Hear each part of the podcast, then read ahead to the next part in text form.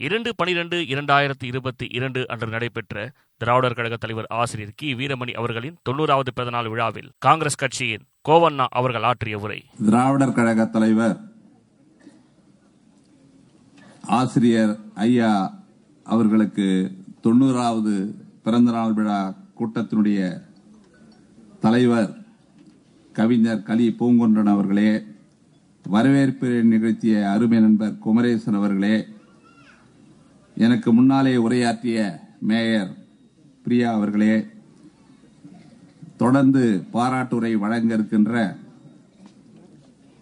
மார்க்சிய கம்யூனிஸ்ட் கட்சியினுடைய செயலாளர் தோழர் பாலகிருஷ்ணன் அவர்களே இந்திய கம்யூனிஸ்ட் கட்சியினுடைய செயலாளர் முத்தரசன் அவர்களே இந்திய யூனியன் முஸ்லீம் லீக் பேராசிரியர் கே எம் காதர் மொய்தீன் அவர்களே எழுச்சி தமிழர் தோல் திருமாவளவன் அவர்களே திராவிட இயக்க போர்வாள் வைகோ அவர்களே தமிழக முதலமைச்சர் மாண்புமிகு முதலமைச்சர் அவர்கள் இங்கே இன்னும் சிறிது நேரத்திலே வர இருக்கிறார்கள். அவருடைய பாராட்டுரை இங்கே இந்த நிகழ்ச்சியினுடைய சிறப்பாக அமைய இருக்கிறது இந்த விழாவினுடைய நாயகராக இருக்கிற கி. வீரமணி அவர்களே.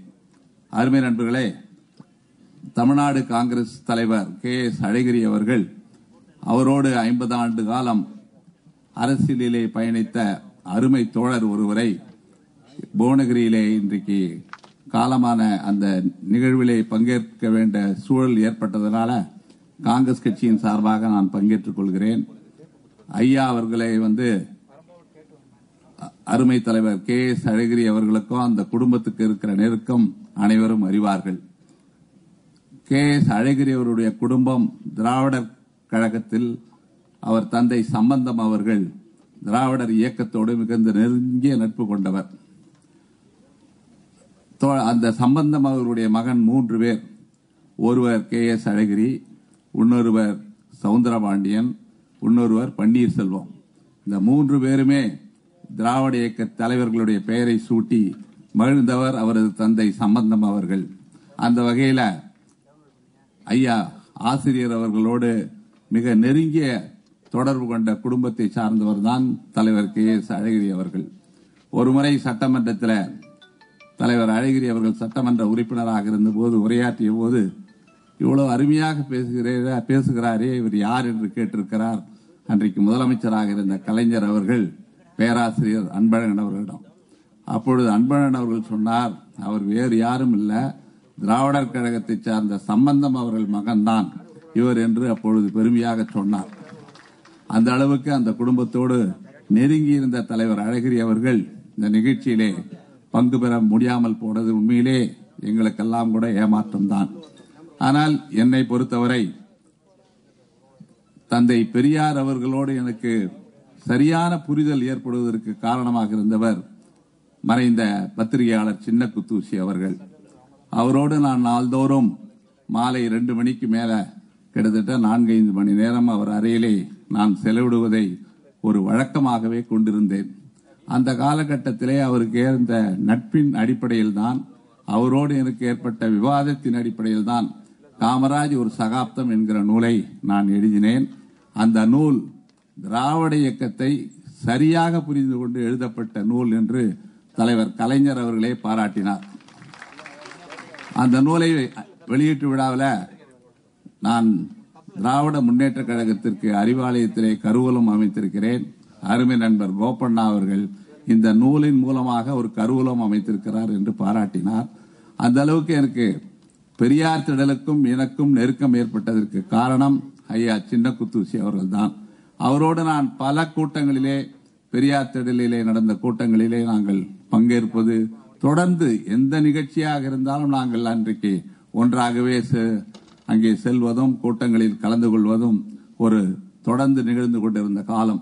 அந்த வகையில திராவிடர் கழகத்தோடு எனக்கு ஒரு நெருங்கிய நட்பு உண்டு. அந்த வகையில திராவிட முன்னேற்ற கழகத்தையும் திராவிடர் கழகத்தையும் ஒரு சரியான புரிதல் ஏற்படுத்துவதற்கு சின்ன குத்தூசி காரணமாக இருந்தார். தமிழக அரசியலை பொறுத்தவரை ஆயிரத்தி தொள்ளாயிரத்தி இருபதிலிருந்து ஆயிரத்தி தொள்ளாயிரத்தி முப்பத்தி ஏழு வரை தமிழகத்தை நீதி கட்சி ஆட்சி செய்தது.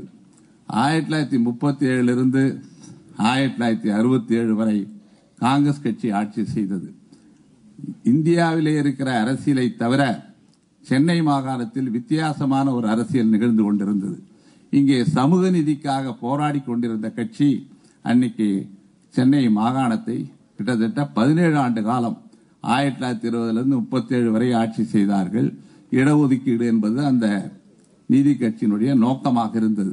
விடுதலையிலே முக்கிய நோக்கமாக கொண்டிருந்த காங்கிரஸ் கட்சி ஆயிரத்தி தொள்ளாயிரத்தி முப்பத்தி ஏழிலே பதவியேற்று அறுபத்தி ஏழு வரை அந்த கட்சி ஆட்சி செய்தது.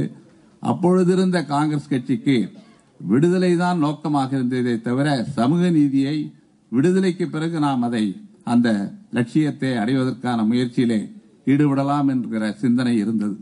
ஆனாலும் ஆயிரத்தி தொள்ளாயிரத்தி நாற்பத்தி ஏழு விடுதலை பெற்ற பிறகு ஆயிரத்தி தொள்ளாயிரத்தி ஐம்பதுகளிலே அரசமைப்பு சட்டம் வந்தவுடனே அந்த அரசமைப்பு சட்டத்தின் அடிப்படையிலே சென்னையிலே இருந்து இரு மாணவர்கள் தொடர்ந்த வழக்கு சென்னை உயர்நீதிமன்றமும் உச்ச நீதிமன்றமும் தமிழ்நாட்டில் கடைபிடிக்கப்பட்டு வந்த கம்யூனல் ஜீவோ செல்லாது என்று தீர்ப்பு வழங்கியது. அந்த தீர்ப்பை எதிர்த்து தந்தை பெரியார் திருச்சியிலே மிக பிரம்மாண்டமான போராட்டத்தை நடத்தினார். அண்ணா அவர்கள் அதை எதிர்த்து குரல் கொடுத்தார். இந்த போராட்டத்தின் தீவிரத்தன்மையை உணர்ந்த அன்றைய தமிழ்நாடு காங்கிரஸ் கமிட்டி தலைவர் காமராஜர் அவர்கள் நேருவிடம் வலியுறுத்தி அன்றைக்கு அரசமைப்பு சட்டத்தில் முதல் திருத்தம் கொண்டு வருவதற்கான முயற்சியிலே ஈடுபட்டு வெற்றியும் பெற்றார்கள். அன்னைக்கு நான் அன்னைக்கு அரசமைப்பு சட்டத்தில் அரசியல் நிர்ணய சபையை கிட்டத்தட்ட எண்பது சதவீதம் காங்கிரஸ் கட்சியினர் தான் இருந்தார்கள். அன்னைக்கு அந்த திருத்தம் கொண்டு வரப்பட்டது நிறைவேற்றப்பட்டது. அதற்காக அன்றைக்கு மிகப்பெரிய அளவில் பெருந்தலைவர் காமராஜரை தந்தை பெரியார் பாராட்டினார். ஆயிரத்தி தொள்ளாயிரத்தி ஐம்பத்தி ரெண்டு சட்டமன்ற தேர்தலில் தந்தை பெரியார் அவர்கள் காங்கிரஸை அறுபது அடி ஆழ குழி தோண்டி புதைப்பேன் என்று பிரச்சாரம் செய்தார். ஆனால் ஆயிரத்தி தொள்ளாயிரத்தி ஐம்பத்தி நாலிலே ராஜாஜி விலகி காமராஜர் முதலமைச்சராக பொறுப்பேற்ற அன்றே அந்த ஏப்ரல் பதிமூணாம் தேதி அந்த செய்தி கிடைத்தவுடனே தந்தை பெரியார் பாராட்டினார். முதல் முறையாக தமிழ்நாட்டில் ஒரு தமிழன் முதலமைச்சராக இருக்கிறார் என்று தந்தை பெரியார் பாராட்டினார்.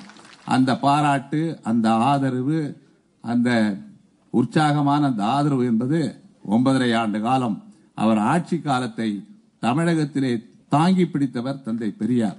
ஆக இப்படி தொடர்ந்து சொல்லிக்கிட்டே போகலாம்.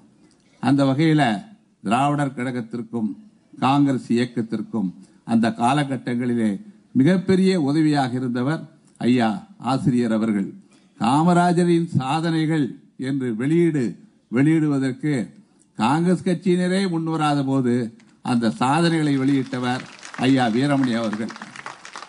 ஐயா வீரமணி அவர்கள் வெளியிட்ட சாதனைகளை வைத்துதான் காங்கிரஸ் கட்சியினரே அன்றைக்கு பிரச்சாரம் செய்கிற வகையில நவீன பிரச்சார உத்தியை கையாண்டவர் திராவிடர் கழகத்தை சார்ந்தவர்கள் தந்தை பெரியார் போன்றவர்கள்.